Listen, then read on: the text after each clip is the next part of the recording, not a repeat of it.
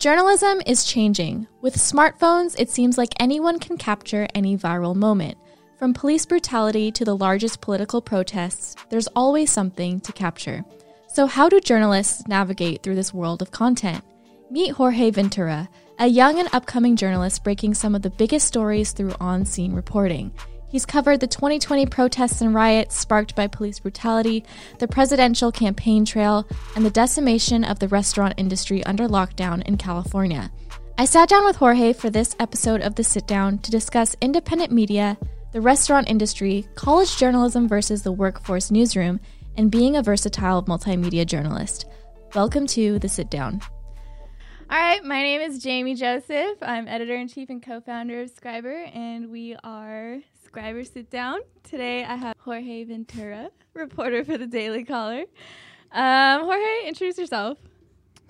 Um, right now, uh, yeah, field correspondent for the Daily Caller. Uh, you know, reporting on politics and just really anything. Honestly, all the all the crazy stuff. So yeah, field correspondent, Daily Caller. That's pretty much it right now. awesome. Jorge and I are really good friends. Um, met last year in like April, right? Um, yeah, yeah. Um, you were one of Scriberr's first contributors, which is awesome. Remember Back when life was normal. When life was normal, yeah, yeah, and you pre-pandemic. were you were writing articles, and you hated them. I still do. I still do. so nothing's changed. Nothing's changed.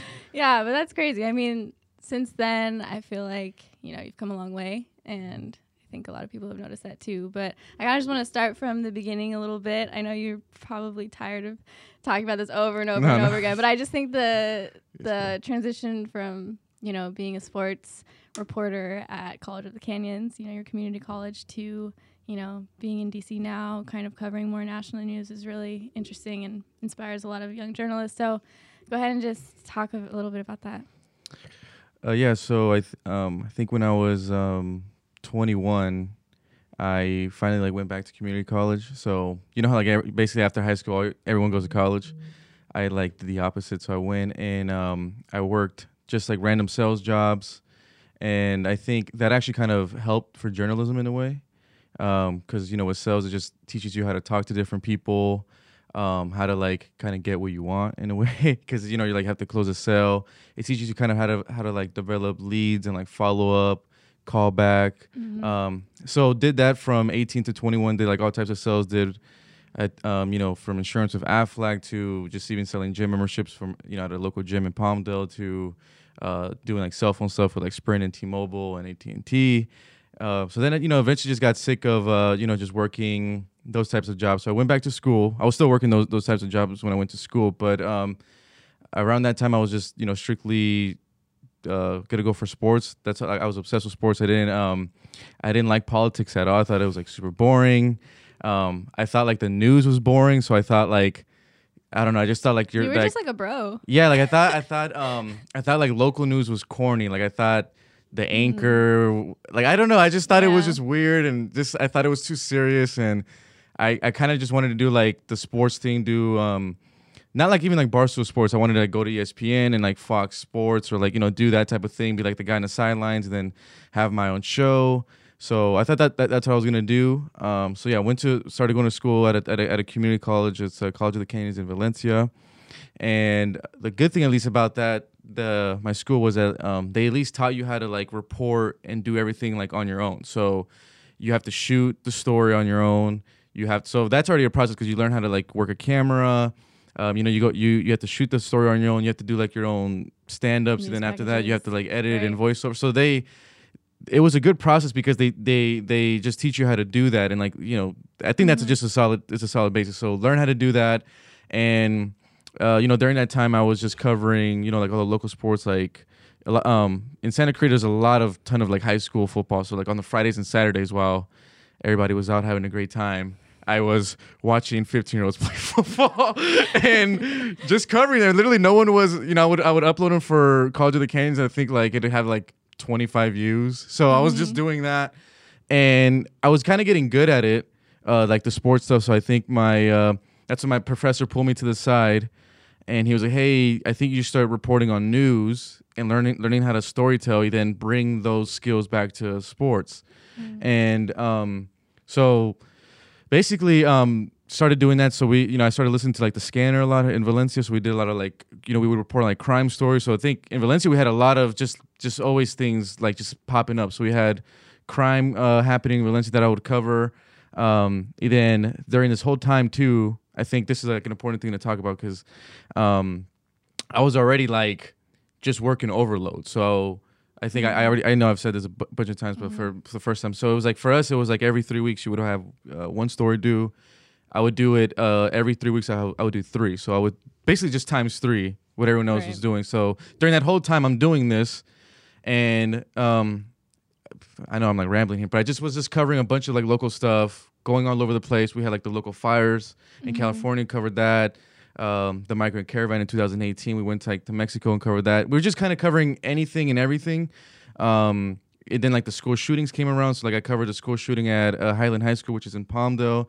Um, two two kids got shot. No one died, but that was like my first time covering breaking news. Pause on that really quick. Yeah, yeah. Because I know that that's kind of a an interesting tidbit there. Because weren't you at work when that that happened? Yeah, yeah. I was then- I was working then- at T-Mobile still. And then you just can you describe what happened? yeah so it was like uh, I, believe it was like a wednesday morning and like we had um we had a early mor- uh, early morning meeting in t-mobile and I, I believe like we were all having the meeting and as we're having the meeting you could like all of my employees and myself like all of our phones just started ringing with like news alerts and they already knew i was a student journalist so, like one of my employees like was like hey there's a shooting right here in, at highland and um, during this time, at, we thought um, during this time, even the news thought that there was multiple shooters at multiple schools. And then this was during the era, I think it was like 2017, 2018, where there was like we had like that string like, of a just string of yeah. So it was yeah. it looked like it felt almost like a war zone because even now you you just stared outside the T-Mobile store and there was cop cars going both ways, like to to multiple schools. So I was freaking out because my sister w- was at a high school during that time. And I remember I just looked at my store manager. I was like, "Hey, I'm out of here. Like, I, I I don't even care if I get fired." So I ran all the way home, took my T-Mobile shirt off, and just changed into like a more like newsy outfit, you know, like college shirt, mm-hmm. whatever. And then yeah, went to the school. The school was like less than a mile from my house, so it was just weird because that was the first time. Uh, now looking at it, it was like the first time where I was going into a store, and then like everyone was like leaving it, if that makes mm, sense. You mm-hmm. know, like so. You were the only one going. Yeah, so that was my first time covering breaking news, and then I uh, kind of posted that to. That was like my first time also using like Insta Story. Like I always used Insta Story to report news, but that was like my first time using Insta Story to to do breaking news. Right. And then the feedback I got was amazing. So after that, I was like, I just started uh, losing like interest in sports. And then around this time too, I landed a big internship with. Uh, with like Telemundo and NBC Sports, which is already a, uh, at that time is it still is. It's like a hard internship to get. Like thousands of kids apply for that that one um, from like all over, like all over the, the country, and like they only accept like ten kids per semester. So, um, like I was I was already at, like, at a super rare internship, and I was doing really good. And then and it was just weird, just going through that feeling of like, man, like like am i doing the right thing like am i supposed to follow this route just because i'm good at it you know like i started to like lose interest in sports but it was like i was so far in like i knew that kid kids were dying to be where i was at i was like interviewing the rams too at the time. They, they like finally gave me field access and they let me like go by myself. So like i was interviewing the like i was in the locker room with like next to espn guys already. So i was already like getting really close to like you know basically already you know could could could basically already work for them after that or, or just you know so I was like already at the finish line and just quit and started over from I was like you know what? I'm just gonna stu- do breaking news and, and politics and uh, started from zero. I didn't know what like a Democrat Republican was. I think this was like in 2018 still. So Trump was already president for now two years Yeah. um so I was already um just like w- was was getting out of it. I think my sports producer too. I think I, my, my last week my internship was like, "Hey man, you're fantastic. We love you." He said, "But your, your biggest flaw is like we can see that you can't decide between being like a sports guy or a political guy." So he's like, "Until you could decide." Uh, he's like, "That's that, that's just gonna be your biggest flaw." So it's just been a crazy. It was just like a crazy, uh, you know, adjustment for me. But um, it was it was unique. I think it was a, a unique uh, little little uh, detour I went through. Yeah, I think it's cool how you know, you kind of like paved your own way to be this independent journalist. I mean, even though like you said you were in that media program in your college, you were doing more than everybody else and you were doing stories without being told to. And I think that's huge now. I mean, I wish when I was a student journalist in college, you know, I was I was a staff writer and editor in chief at our media company too, and I I wasn't even like thinking that way then. I wasn't thinking, "Oh, I should go out and cover local news in the area." I was just like so zoned in on, "Okay, I'm going to get my campus stories done. Right, right. I'm going to just focus on doing the the campus broadcast stuff and kind of just keep it simple and just get through." It wasn't until um, after I graduated where I realized like I really put a box around myself. So I think it's like super unique that you talk about this a lot and I hope that that gets out to more people because I think a lot of young journalists when they get out they don't have enough work to get a job now. They only have campus news, they only have really kind of soft stories, but it's those hard hitting pieces like your c- local crime, fires, Yeah, and I um, think um, robberies, stuff like that. That's gonna get you noticed for at least an internship. Yeah, yeah, know? and I think the big mis- the the big mistake, um, I think like just ninety nine percent of like the student journalists make, and I think just because of like the way the college system is for for everyone, you know, I think Mm-hmm. is when you're in college, you start you still look at yourself like a student journalist. So you wait for like the school to assign you stories, or you just take on like the school stuff. You don't like Mhm. think out yeah and i think um a big thing for me was like even like i said even at community college i knew i was like hey if i just like go crazy with like all these stories i'll have a crazy online resume and by the Mm-hmm. time that it comes to present an inter- internship i will be i've already differentiated myself from the crowd so much For sure. and i think um, I think that's a big thing that like I would like I really want to get get like just bang it into student journalists' head is like you got to like start just being that reporter now. Don't wait Mm-hmm. for the school. Um, social media is like your best friend, and Yeah. you have to like you could really you know we, we live in a unique time. You could like st- like tell your story on social media, and the, the the crazy thing is is is you don't even need to start off and be like already professional. People actually love to see like the progression. They like to see you lose and win, and so it's a it's it's it's a unique thing. The only thing is um you know we're we're young, so it's like a lot of young people like their social media they still want to upload it for personal stuff like when they go to the clubs they like upload them going to the club i think that's like a big mistake like i i, I took that out i think at like 2018 i like just ch- i just changed everything and like um, it's a huge difference. Like social media is your best friend. Like don't wait for the school. Create that Um, and then the thing is, is um, like I read I read a book. Uh, it's called uh, from Grant Cardone. It's called 10x. And what he does is the, the the crazy thing is that's why I like being in sales first, and I think that uh, what gives me advantage is like in sales, everything like let's say you work a week at like a at, at a gym, the, everything that you do in that week is going to be in a chart numbers. How many calls did you make? How many deals? Like everything is numbered. Like your, your mm-hmm. your production, you could see it. And in this book, Grant Cardone, what he says is if if let's say like on Monday your job was to like close or schedule ten appointments, go in with the mindset of time ten. Say how would I go on go in if I had to schedule a hundred? Now I'm you know what I'm saying. So I took that in and put it in journalism because instead of waiting that like if I just did one story every three weeks then my progression is just like it's just average. It's going at like a slow pace. But by doing three, um, three stories every, every uh, three stories for every time that I was supposed to turn it in or whatever, I'm like I'm I'm now tripling my progression. But at the same time, I think as, as a journalist that it's unique is like you're putting yourself in different situations every time. So Yeah. that's one thing is is as a reporter you need to put yourself different situations because like every every story is not the same, different editing situations and like you know you, you're just putting yourself through more. So it's just like you're learning faster. It's coming quicker. You're developing on the ground, and uh, I mean at the and then when you're tripling your your work ethic, you're like forcing yourself. Your schedule is different. You're you're becoming also like a different person during that time, Mm-hmm. and um, I think that's just like not talked about. I don't know why it's not like I think I think too because the field of journalism is changing so rapidly with technology too. Like you said, social media is your best friend.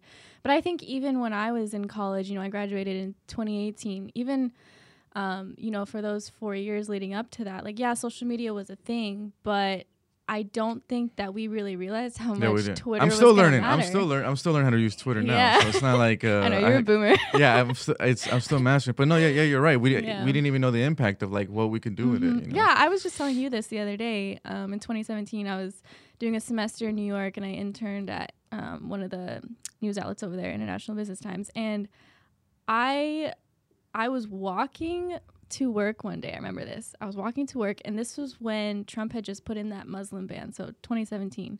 Um, so I'm walking to work, and I'm just seeing, you know, hundreds of protesters like marching, and I just like pull out my phone. I'm like recording. I'm all sending it to my friends, like, "Huh, look at this! Like, this is what's going on in New York It's right like now." all that's news. And it's like I still have that footage, and I could have put that on Twitter. Like, who knows? I could have started, you know, doing some, is- some field work. things like international news would have probably bought that clip just because like people are dying to be there. You're right there in New York, but like I literally just walked Yeah. by them, went went to work on my way, and it's like I think, like I said, it's, You it's, that- it's it's- that college thing where it's like Mhm, you know, it you and it's not just in journalism. level. It's whatever you do. You know, people just when they're in school, they still they still uh, see themselves as a student, it's like now you just gotta like go in and, and like hone in. And like I said, you could just create this huge online resume. Mm-hmm. Like we gotta like start unique. thinking of everything as a competition again. I think like we got mm-hmm. away from that, like where you know I don't know if it was a school system media where it was like, hey, everyone wins and everyone gets trophies. Yeah. That's just not the that's just not the case. Yeah. Um. So you have to like definitely in media and journalism, you got to like separate yourself from the pack in in any way you can because it's like it's super hard to. It's not even yeah. it's not easy at all. I want to go back to what you said about putting yourself in different situations because I think you've done a really good job at kind of making yourself this very versatile journalist, right? Where you were just in DC this year covering the riots, uh, covering the protests, um, and even, you know, and then you switch up and you're in a suit and you're covering the election. you're on the election trail, right? Covering Trump rallies yeah. and um, different different things like that. And so, can you talk about, I guess, kind of how how that affects you? Like one week, you know, you're kind of going undercover and you're being very careful and you're in dangerous situations. And then the next week you're in a suit and you're all good and everybody mm-hmm. wants to talk to the media at the Trump rally, right? Um, well, I guess we don't know, but you know, it, it changes. But um, how how are you able to kind of like mentally just switch up? Is it like what do you do in your downtime? How do you just just describe that process? Yeah, I mean, every um, like I said, every situation is different. So if it's if it's more like we're doing like right coverage, um, then you're not, for instance, like you're not like prepping as in like doing as much studying, if that makes mm sense. You know, mm-hmm. like when you're covering obviously a Trump rally, you're studying before because you want to see, you know, like which is what the key mm-hmm. issues is around that time, and you'll you'll do more like you know like the stand ups, and so you'll it's more like game prep. So you're like you're studying more, you're going over like keynotes. Um, you know that you're gonna do stand ups, you're gonna be in front of camera, so that's like another thing that you kind of just get, get get ready for. Um, when it's the the ride stuff, it's just like you're just getting into like a killer mindset. Like it's just you're not looking at notes, obviously, because you're not going to be speaking in front of camera, so you don't well, have to worry I, I about that. I want to talk about that. Like, like what I'm sure people wonder, like, oh, why why is this? Why is the footage so chaotic? Why aren't you doing a stand up? Why aren't you interviewing people? Can you can you explain just the atmosphere of why some of those things aren't possible? Um, well, look, I can't speak for everybody else, but like, yeah. just for for us, it's just that um, when like the rides start off in in uh in May, I mean, just instantly, like anyone that's like associated with like the Daily Caller, mm-hmm. they just like look for you out in the field. So that for me, that I I didn't know that was the case. You know, like I was learning that on the street. Like I was learning. I thought that you know we'd be on the ground and we could live stream, and they're like, no, we can't even live stream because they like monitor the live streams. They they look for, uh, um, you know, when we're on the ground. I believe like, like my first like two weeks just even reporting on the ground. I remember I was with like Shelby Talcott. She got attacked on the ground, mm-hmm. and that also just it just kind of like you just have to keep adjusting. So for us, you know, we get like targeted, and I think especially for like the type of reporting that we do is just changing up the game. I think, you know, before we all kind of came on the scene, Black Lives Matter just got like the regular coverage of, you know, they just march and they had like the chance, and but you never you didn't see them what like attacking reporters yeah. either. then it started off with like businesses and property and people's houses. So it's just, um, you know, it's just when you're when you're just on the other side, I guess for some reason, you know, it's just the way it is. I mean, just for us, you know, like um, so yeah, so just once again, it's just like mentally, it's just a, it's a it's a whole it's a whole different thing. Um, you know, you just gotta know like your awareness has to be up. It's more just kind of it's almost like if you're getting ready to like play like a big championship game, I guess. Like you're just getting like zoned in mentally. Mm-hmm. You just want to make sure that you're like as aware as possible because you know anything can happen anytime. You're just trying to be sharp. Um, sometimes there's a lot of a lot of talking, and sometimes there's not between like the other reporters that, that you're with. Um, but yeah, it's just a completely different thing. You know, when like when we did the the, the the campaign rally stuff, and obviously, like I said, you're studying more. It's more about going over, you know, information. You're speaking to voters. It's obviously more friendly, so you're just your guard is down. Um, but yeah, it's the it's the best of both worlds. So I get to I don't I can't complain. I get to enjoy both. So and there's cool. not a lot of people who can do that. You know, yeah. who can put themselves into both. So I think it's it's good that you're able to have that range for sure. Um, Cool, thank you. But yeah, I want to talk a little bit about, you know, because of your coverage of um, BLM protests and Antifa protests, things like that, because your coverage isn't soft hitting journalism and it is a little bit more critical sometimes at the Daily right. Caller. Um, you you told me uh, I think like last week that you actually lost some some friends that you grew up with because of that. Yeah, yeah. I mean, like the the the thing is, I don't even really blame uh, them if that makes sense. It's just look, we're in a we're in a crazy time with uh, with the country. I think we're so divided, and like the Mm-hmm. the Black Lives Matter movement in May just kind of kicked off like a culture war, and you know it's almost like you got to pick a side. Like if you're if you're for Blue Lives Matter, then you can't be Black Lives Matter, and it's just you know I think it's it, you know happened to everyone's households with friends. It's not just me, but um yeah, look, it just got uh it just got crazy divided. And I think people don't. I think for regular people who are like not you know journalists and like maybe uh, political junkies or like news junkies i think they can't distinguish the difference between uh, black lives matter the saying and then black lives matter like Inc you know they're- they, they they don't get that there's a difference between the the the, the two. So i think that's just a big issue um, but at the end of the day it's uh you know we're, we're just in, we're just in, a, in in crazy divided times. It doesn't matter you know what what what you say. People will you know they already kind of pick their their side and if you're not on that side then it's uh that's it. That's it. Got to hit the high road. yeah, I want to um, touch a little bit more on that. I mean, just as far as journalism, I know you and I talk about this a lot already, but um, just the direction and the rise of independent journalism, a little bit away from legacy media and, and corporate media world, um, and what that looks like. Because I think you and I are kind of in this like weird limbo transition state of what journalism might look like in the future, but we're not kind of, I guess, the face of it yet, if that makes sense. That makes sense. Yeah. Yeah. Um, we're kind of in this weird like, okay, we're in we're in demo mode. Like this is just a small version of it. But I mean, with what we're seeing so far, and I think it's really evident too in the footage that you capture, and then seeing how corporate media will will report on it. Right? I think that's Mm. super that's super interesting to me. Um, but I guess for you, like, what are what are your thoughts on that? What are your thoughts on big media versus like these smaller news outlets popping up like Scriberr and Daily Caller and, and these different outlets, um, you know, kind of springing up. What do you think that we have a sufficient audience to push this model kind of into a into the future? Uh, I mean, I, I think so. I think um, I think like legacy media has like another like good five years. And I think that that will probably non-existent. Um, like MSNBC, a lot of their their nights that they had like good ratings. It was just like a lot of the nights that they actually just like went super hard at Trump, and like I don't know what MSNBC does like under like a, a Biden administration. Um, I think Fox News is also they're not in they're for sure not in danger. They're still a juggernaut, but uh, I mean, if if a year ago you told me that hey, like Newsmax and One America could like Yeah. really come in, like you know, give it give it like a run for its money, I would think you're crazy. So it's just it's just interesting, you know. I think it's changing so fast. I don't have all the answers. I mean, media Yeah. changes every every day, you know. Um, now. Joe Rogan is seen as a like a gatekeeper of media, you he know. gets more views than Yeah, a lot like- of these. yeah, and, and some people do. look at it, look for him for news. To be honest, um, Mhm. Tim Pool is becoming one of those people that like uh, are becoming like a gatekeeper in media. So it's just um, it's interesting. It's changing quick. Um, like I said, if you're like a reporter, journalist, is like a time to kind of like build your brand in a way. I Mhm. think um, like the legacy media is just losing so much trust so quick that um, that, that honestly, if you could just come up and do good, honest work, you you're gonna get a, a some type of audience. You know, like even you know last year, Scribe was already kind of making a big a big progression. Um, and I think people are looking for that new content. They're super hungry for it. If it, it you know, definitely what, what we're seeing everything now. And um, I mean, I, I really, I'm, I'm curious to like where six months, where it'll be from now. Um, but I, like I said, if you're um, a journalist, this is like a time where like you could literally be in your room and have zero followers on Instagram and Twitter and still start to like, you know, develop and and and become something. But uh, yeah, we're in some interesting times. I'm, I'm excited. kind of, I'm kind of glad just to be in this big wave. Um, yeah, I'm glad to be in there because uh, if I did sports, I would not be in this kind Yeah, of no. mix. You know. It's it's really interesting though because I mean, like you said, Newsmax, OAN, you know, Right Side Broadcasting. We were just talking about this.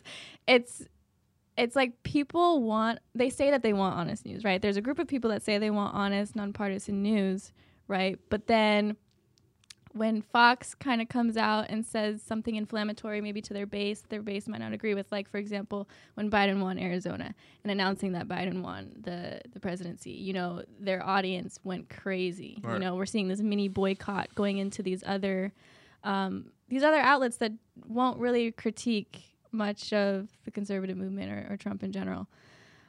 Do you think?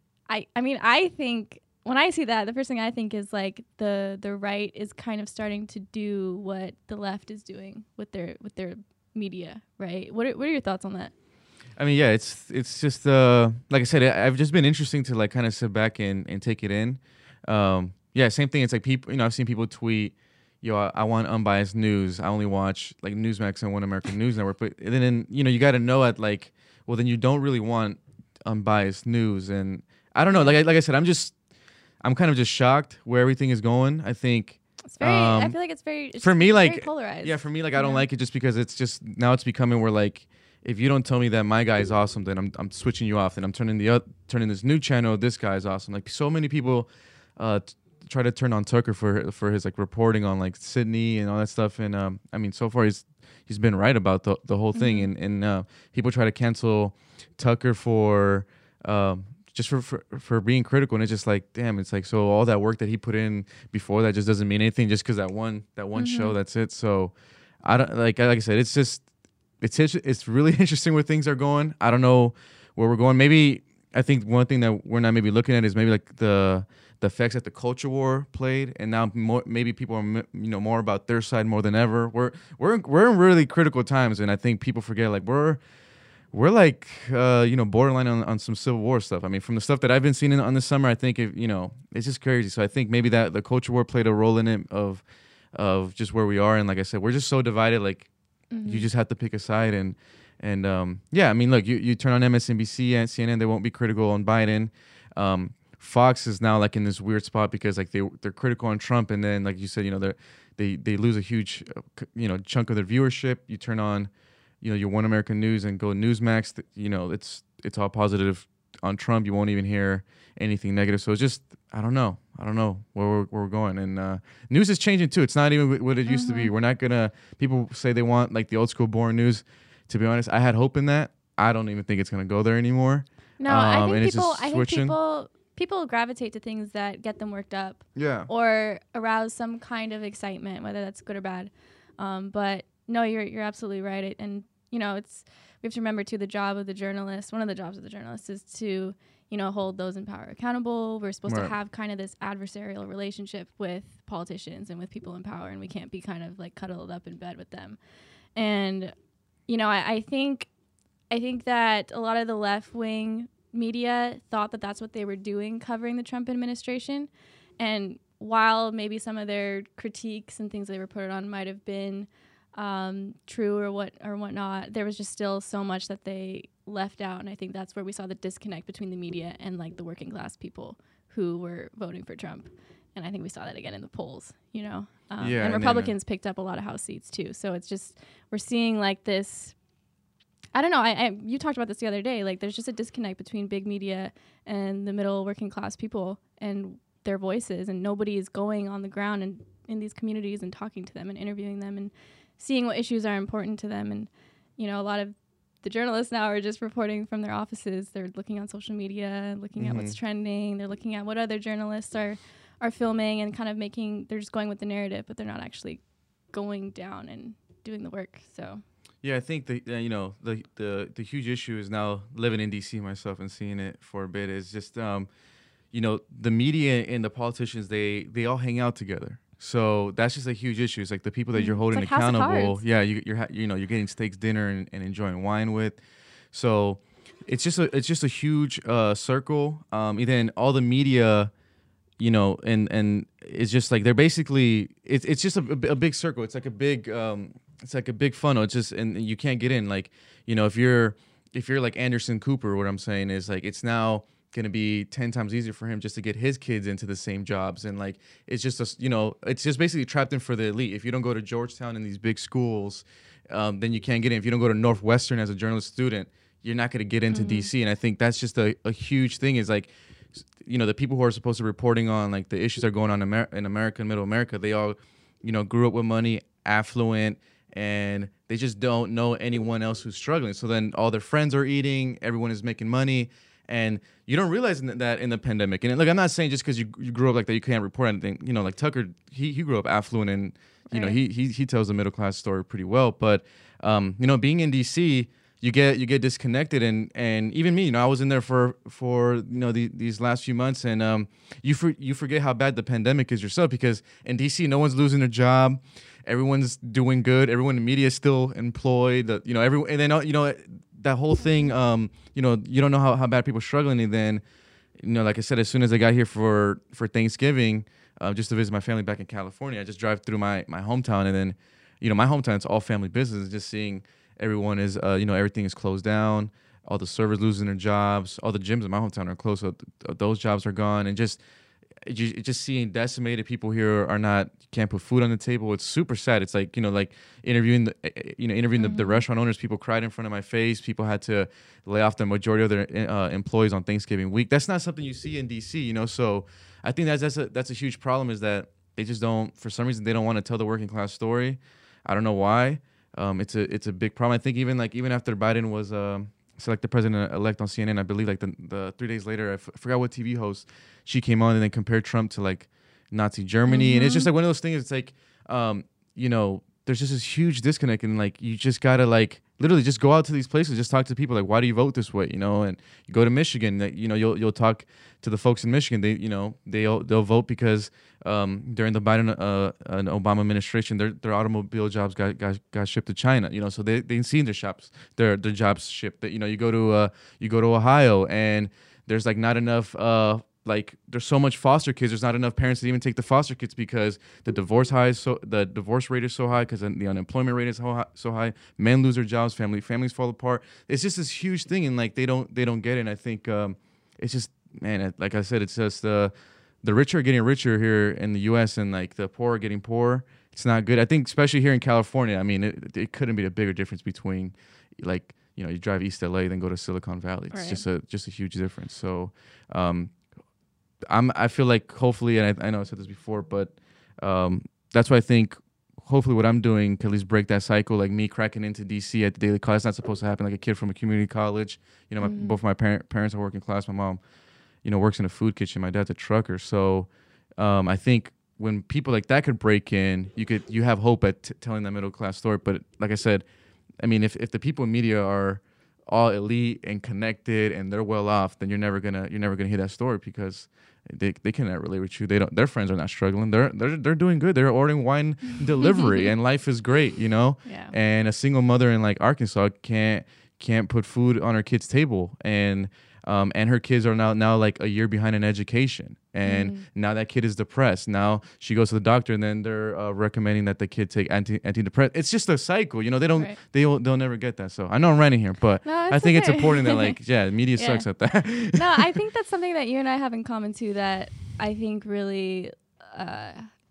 I guess like bonded us. Like both of our parents are immigrants, you know, right. came from third world countries struggling and, and kind of just um, made it work. And I heard you say uh, a couple days ago that you know because of that, like failure is not really an option. Like they've given us everything, and so um, this is the path we've chosen. But I think you touched on a something really, um, really important. Is like there's a difference between reporting and storytelling, and I think when you merge the two together, that's that's it's journalism. Yeah, you know, I think it's something powerful. Yeah, yeah. That's, that's, a beautiful thing, and um, I'm kind of just glad, like I said, at my community college, that we were taught the old school like you do a voiceover and you do yeah. a stand up and you know you you you you, you need those you, those you need to tell a story and look I enjoy um the riot stuff like you know being on the front line just because not everyone wants to do it I think it's important work mm-hmm. but like my favorite stuff is just like what what I've been doing like the past 2 weeks where yeah. it's like you're just talking to like average Americans and you're telling their story for them I think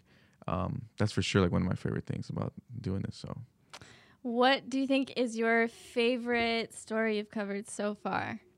Uh, I don't know. I mean, it's it's it's hard to pick. Like I, you know, so sometimes on like the, you're just learning. Uh, you know, each each story. I mean, um, I would have to say, maybe like I said, I, I like what I'm doing now. Mm-hmm. I really feel like that that's important. We're telling um an an important um you know working class story.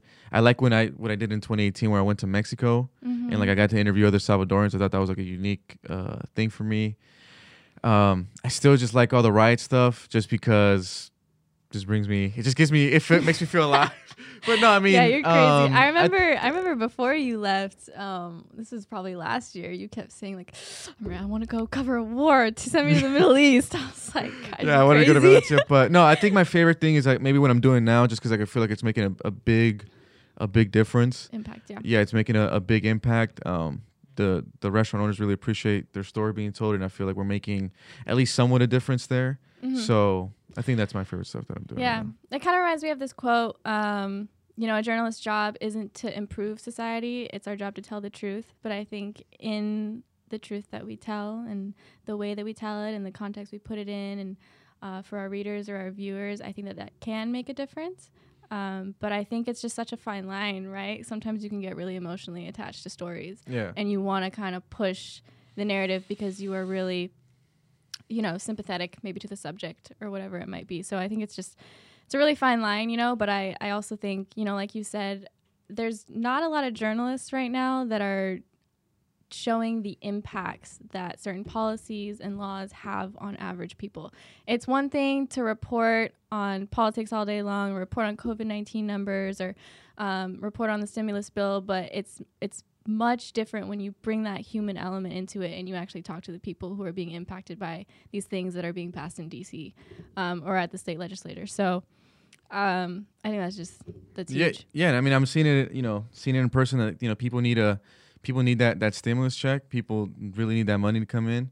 Uh, I believe Senator uh, uh, Republican Josh Hawley and uh, Bernie Sanders today were on the were on the Mhm. were on the Senate floor trying to get. Um, they really had a they have a proposal of that twelve hundred dollar check. I believe twenty four hundred for couples, five hundred per child, and it's just like, uh, yeah, it's just once again, it just it just um, you know speaks to that disconnect. I think um, we should be interviewing you know the working class way more and and trying to study them and finding out why. You know, I think like um, Heather, Heather Long from the Washington Post put out this thing where it was like uh, thinking like in the mi- middle America, like the uh, majority of of Trump voters who thought that like or the majority of voters who thought that tr- their job their job was going to get automated voted for Trump and uh, voters who didn't think their job was going to get automated voted for Biden. So it's just like those little things of like, w- you know, why would they vote this way? Understanding that um, it's just not it's just not happening, and we need to like kind of just give the voice back to the people and see what they're going through. And uh, I think I definitely think more, more than ever right now. I mean, people are are struggling so so bad, and it's right and, and they're not they're not looking at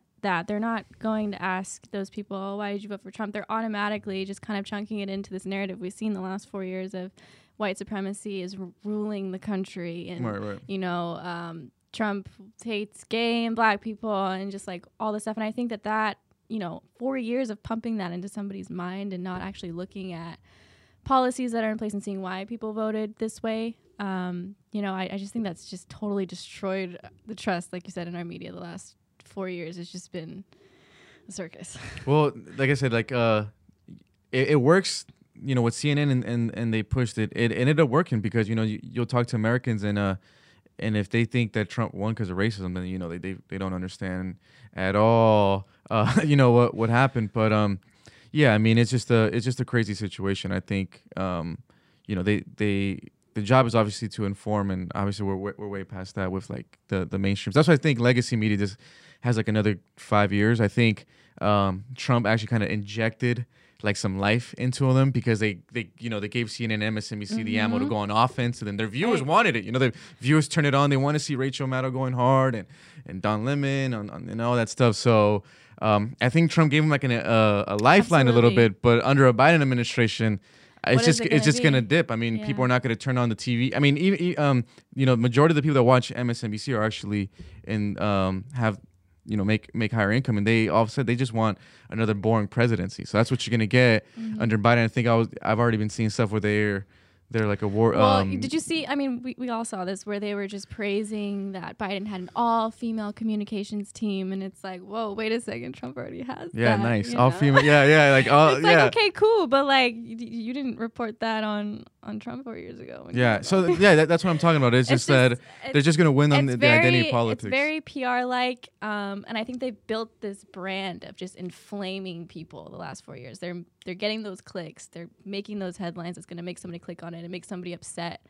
Um, so it is going to be really interesting to see how how they do. But I mean, it just makes me think of. Um, I was listening to one of Megyn Kelly's podcasts, and she was talking to a journalist from MSNBC in 2016. I think it was um, one of Obama's last White House dinners, galas, or whatever it was. And, you know, all these journalists got invited, and Megyn Kelly was talking to this journalist, and she was like, Hey, like, how are you? And he told her, I'm on a sinking ship called MSNBC and it's like they MSNBC was losing their their viewership a lot. They were mm-hmm. laying off people, and I think a lot of corporate media was going through the same thing. And then Trump came in office, and it gave them something to to talk about. But in in doing so, they've really harmed, I think, just people's trust. Yeah, we'll see. Like I said, uh, they they I don't think it'll be here. Um, uh, legacy media uh, is going to be here much longer, but uh, yeah, Trump Trump gave him that that lifeline. I still think they're gonna talk about him after, but I think so too. Because I the way I see it is like obviously Trump isn't really going anywhere. I mean, so they are. I think the way that they're going to cover Biden is they're going to compare Biden's policies to Trump. They're going to find some way to put Trump in the yeah. headline, just so people click on it and be like, Biden does this. And, and I want to make um, also think too is like MSNBC and CNN. They're they're not just like super biased against uh, like the Republicans and Trump. I mean, they're they're they're they're uh, against anyone even on the progressive left that just thinks outside right. of like the establishment left you know mm-hmm. uh, like dude andrew yang got like no love in the primaries and th- during the and debates yeah California. they uh, they barely gave any airtime to bernie and they really treated him unfairly tucker carlson treated bernie sanders better than cnn well bernie was going to be the favored um, DNC. yeah jamal Bo- i think J- Jamaal Bowman jo- Jamaal Bowman was just on CNN like a week ago, and he was being critical of like uh, Rahm uh, Emanuel, and CNN did the thing where they like pretend they lost connection on him. So it's just, mm-hmm. it's just, it's also against against the progressive left. It's not just the Republicans. So um, I think, and you know, think it's anything, yeah, mainstream. And, and and I think you know the media on the right needs to also do a better job of like educating folks on uh, on people on why people vote uh, Democratic. You know, this right. whole thing of like, oh, Just they're all communists yeah, and socialists and ah, you know, like like no, yeah. like uh, like you know today, you know, make folks understand why Josh Hawley, a Republican, and uh, Bernie Sanders, which he's uh, registered as an independent, but you know, uh, make it you know, educate the audience of why a Republican and Bernie Sanders came together and fought for direct payments. You know, mm-hmm. you know why class, why yeah. you know talk about populism on the left, which is Bernie, then the populism on the right, which is a Josh Hawley, and like mm-hmm. start you know educate folks on like why why is America actually going more more that way. I mean, you could even go even on Twitter or whatever, and people don't. Uh, Trump voters don't necessarily re- uh, support the Republican Party. You know, they're mm-hmm. no. they're they're for they Trump. Hate, so yeah, so that, that, that lets you know that yeah. like there's a shift that, happening. On yeah, on and there's there's civil there's civil wars on both uh, Republicans and the Democratic Party. It's interesting. They're both going more populism. They're mm-hmm. going both. Um, I think. I mean, you know, Josh. We got like Republican Josh Hawley who wants to keep spending money uh, to help American workers, which I think you know the old school Republican is like doesn't want to spend money, fiscally conservative. So lots changing, and it's uh, it's interesting. I think, and then the thing is, media is just not doing a good job of educating folks on why yeah. politics is where it's at, and you know, like the big thing is just why people vote the way they vote. We got to understand on both sides. I think I think each side could do better. Yeah, it's super tribal, super super tribal, and I mean, just a few days ago, um, Congresswoman Ocasio Cortez she like launched this homework helper program for um, kids in the inner city I think in her district. Um, and you know, there wasn't a lot of coverage on it. I think there I saw like two articles on it, but it was like, look, this is you know, a congresswoman that everybody's hating on, but she's actually doing more for these kids that are failing school because right. of distance learning. You know, their parents have to go to work. Um, you know, so um, I just think you know that, that adds on to what you're saying. It's like this is why people are, are going this way because they seem some of them seem like they they're the only ones that care about the working class, whether you agree with the method or not. You know. Yeah. So I mean, look, media is just adding to the divide, and uh, you know, hopefully, maybe with the new media that's coming out, hopefully we can start kind of bringing both sides to the table and just talking issues.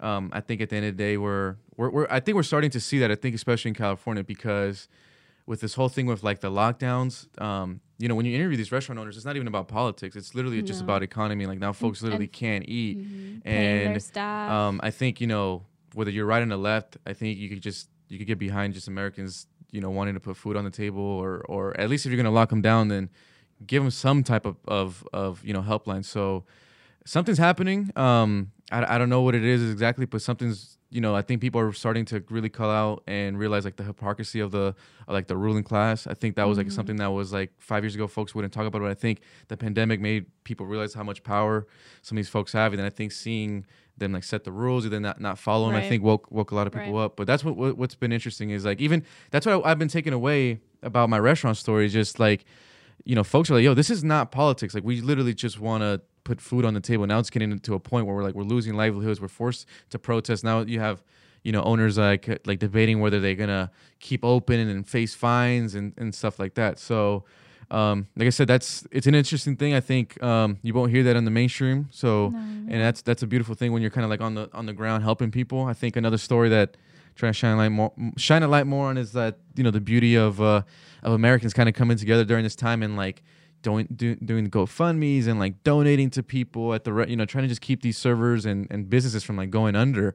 And it's just sad like there are you know Americans are doing more than like Gavin Newsom is to help out some of these folks. So yeah, it's interesting times and um you know who who knows what what happens uh, next with media too. So Yeah. All right, I have another question. Um, do you think that objective journalism can be done? Is it possible for somebody, s- let's say, you know, may, let's, let's say I come up to you and I'm like, George, I want to be, or Jorge, sorry, I go back and forth. Yeah, um, I want to be an objective journalist. I'm an objective journalist. Like, what what comes to mind? Do you think that's possible? Yeah, it's definitely possible. I mean, look, at the end of the day, everyone has their their biased, um, but it's definitely it's definitely possible. It's not something like that's like out of the out of the realm. Mm-hmm. Um, but yeah, it's definitely definitely possible. I think you just got to be committed to holding both sides accountable. Um, I mean, I can only speak from like a personal level. Like for me, I just hate Yeah. both sides, um, and just seeing how they screw over people. So I think if you come, maybe come at it from that angle, because you have to hold folks good accountable. be, yeah, you you have to. I think we forgot about like you have to hold the power accountable. So That's like Um, the core. you yeah. know. So for me, that's that's all where I could speak of you. Then, like I said, just uh, I think just seeing regular folks keep getting screwed over makes me want to hold them more like accountable. If that makes sense. So I mean, it's it's definitely possible. Like I said, uh, but it's tough. I mean, like I said, we're in a we're in a culture war. I know I know like a bunch of friends like their households is like split. You know, like families. families don't Yeah. don't don't talk to each other because of the George Floyd stuff. So, I mean, look, uh, it's definitely possible. I think you just have to have a passion for it and uh, just know the reason that you're doing it for. And uh, yeah, hopefully we can see that new wave come come back up. Yeah, I agree. I think I think um like you said, like us as journalists, we have our biases and I and you know, we can never be 100% completely objective, but I think that the method in which that we're reporting stories needs to be objective. Right. So, um, you know, because whatever we cover, we're going to maybe leave something out or miss something. Um, and even in what we're reporting, those facts can change. So it's almost like a science. You know, we're coming at it kind of hypothetical in a way where it's like, yes, we report this one day, but the next day it could change. You know, so um, I think in that aspect, like, yes, we're not going to be absolutely 100% philosophically correct in in everything that we report because, like you said, like day by day, news is coming out. I just think that uh, the way that we do it needs to needs some work. Yeah, and um, look, everyone's brand is different too. You know, so you got to know Exactly. what what you know what brand and There's like different kinds of looking for. journalism. different kind of Yeah. journalism. Um, I think if people knew that though, they might be they might have better media literacy because right now people are turning on you know Rachel Maddow and she you know think that she's news and it's like you know she's kind of the left version of like Tucker Carlson right they're both kind of uh, they're commentating opinion type of news shows Right. analytical and then there's just hard news so yeah I agree you know you need sorry to cut you off but no, no, you're good. You're good. yeah, you're no, good. we just I think people just need to be more aware of like all the different types of journalists there are, types of media biases there are. There's just so there's so much that goes into it. Yeah, and I think uh, I mean, like I said, I'm just speaking from personal. I think you know, just earning, you know, when you just keep it authentic, people uh, are gonna trust you. know, people are not stupid. So Mm-hmm. um, if you just keep it authentic, um, is the best way. But yeah, I mean, it, news is, is still changing every day. Um, I I think you know, from a year from now, we'll we'll see where all the big guys are are at and where everyone's kind of positioned. But uh, it's it's changing. It's changing rapid. Twitter's a big uh, a big part of it. Um, What do you might think not of what, a good what- thing. what do you think of Parler and just this? What's going on with the censorship stuff? Um, I don't know. I mean, I think uh, I think Twitter's gonna get worse on censorship because we're already like starting to see that. Uh, the thing about Parler is just like you're It's just, just gonna find one echo chamber there, Mhm. and um, I mean it, it's. I mean, we're, we see. I even see the shadow ban on like the Daily Caller. I mean, Daily Caller has like 197,000 subscribers on YouTube, and you know we'll post a video and it'll be like, I'll have like 500 views the first few hours. It's just weird, you know. You just know that the Yeah. numbers don't They don't don't align. um, so I don't know. I don't like I said, everything is is is is changing so so rampant. Um, man, I'm I'm scared. I'm not. That's why I'm most worried about is the censorship aspect, just because of what happens in the New York Post. Um, Yeah. I mean, come on. This this it's It's no secret here that. Uh, I mean, NPR came out with a statement saying that they why they weren't covering. yeah, that's not like it's not a secret here. I mean, uh, censorship's not gonna get better under a Biden Harris administration. But it's it's very interesting to see like journalists advocate for it too. You know, these very progressive journalists that that are advocating for for censorship because they see it as um, distilling of misinformation, and it's just there's like how what is the method that you're using to come to that conclusion that what you're reading is misinformation. I mean, every single one of like Trump's tweets now are, are flagged, and a lot of other um, Republicans, but you don't see the same thing happen to you know left wing politicians who who made lies. Yeah, wh- where were those? Uh, where were those warnings for 2016, the Russia stuff? You know, like the, we- none of those no, warnings popped up. So, yeah, I mean, It's like if you're gonna go hard on Russia, like you gotta also maybe look into voting irregularities. You know, I'm not saying that Trump won or anything. But I'm just saying like you can't just call that a non-story when there's you know thousands of affidavits. But you know, yeah, but hey, as long as NPR says it's not a snore, so that's all good. yeah, we just We're- gotta follow. Yeah. we're going with NPR says. um, okay, do you think that um, you need to go to school for journalism? Uh, you don't need to go to school, but I think it's good to like maybe just understand like kind of like the basics, the old school basics. I mean, now we live, you know, you could probably learn that on YouTube, but um, like everyone's a different learner. For Mhm. me, um, before I even went to school, I would look at editing like like it was like an, an alien had to do it because I was like, this just looks too crazy, Adobe Premiere. So for me, like I needed to go to school. I needed to learn how to like do that in person. Um, so everyone's different, but you know, for me, for me, it it uh, it worked. Out. I just kind of needed to be in a system, kind of like be with other students too, and just see you know what it was. But I don't think you need it at all. I mean, you could you could learn it off the ground. I mean, we've seen. I mean, there's already countless of stories of all the, Yeah. the reporters that, that have made it. I mean, and then you know, countless of stories of, you know, like the report, like all the reporters in Mexico who like they they're like taxi drivers and they report on the side and they like teaching themselves. So it's just, of course, it's possible. Everyone's everyone's different. Um, at the same time, you got to understand like what journalism you want to do. Some people just want to like write articles. Some people just want to you know edit videos and like not everyone wants to do the whole the whole package stuff. So you also know what what what kind you want to what kind of reporter you're trying to be if you're trying to hit all, all media sites. But yeah, it's definitely it's definitely possible without school now. Cool, cool. All right, last thing, I think. Um, can you talk a little bit about your dad's journey to the U.S.? I think I love that story. I think it's it's so great. I love it. uh, I mean, it's just, um, um, you know, like be- both my parents are from El Salvador. They grew up in the uh, in the Civil War, like in the '80s. Uh, the U.S. was involved, so uh, yeah, it was it was a pretty bad war. Um, now that like I got to like look look back at it now that I'm older and like got to got to see it. Um, yeah, I think uh, I think my like my dad was like 14 years old, kind of forced into the war, so like teenage soldier. Um, my mom grew up in like a village where like every night I believe they had to like duck on the floor because like there would be gunfire. They had militias come through, and you know my mom just seen a lot of you know they both seen a lot of stuff. It's horrible stuff. Um, yeah, and I think it, um, you know uh, in El Salvador, basically all those kids from like eight to like you know any kid that any boy specifically that was eight and up just was uh, was a was turned into like a killer. You know, my dad was you know trained how to basically just trained for warfare at the age of 14. And He has like these pictures of him, you know, like M- with MX16s, and um, yeah, it's it's uh, it's it's insane. They uh, you know they they grew up you know with you know in, during the Civil War times. I think my dad was like 19, 20 years old. He got he got sick of it and uh, ran away to the U.S.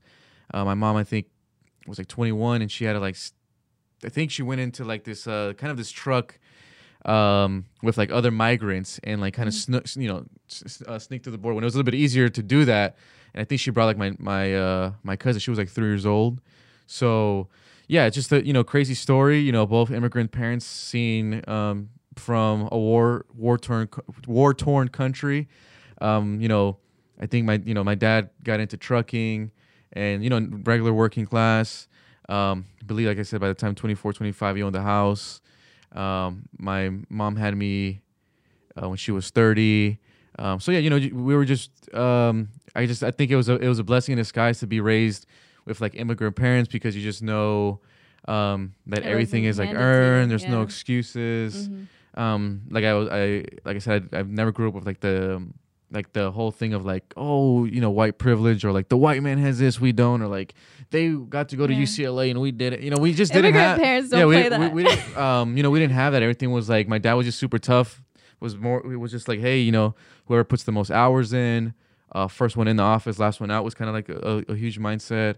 Um, so it was awesome. It was awesome. I, I loved it. I think it was a, it's a it's a huge strength. I think it was a beautiful thing for me to like you know when I was eight I wanted to learn about the war, but my dad was like, "Nah, nah, nah." Then until I got older, I looked at the footage and just to understand how, you know, crazy it was during the times watching, um, uh, watching like eight year olds, ten year olds kind of like prepare for it and like kind of grow up and be men already. I remember like an, an interview that like stuck out was like an eight year old who was like seeing his mom get um, killed by soldiers like right in front of him, and then the interviewer is like asking him like, "How do you feel about that?" The guys, the kids like cleaning a gun and was like focused, like had like a goal in mind. It was like, "I'm getting revenge," and it was just it was just interesting, you know, just to know that my parents, uh, you know, came from that. To I think it's a like I said, it's a, it's a beautiful thing, just because like you just feel like there's no excuses, nothing can stop you.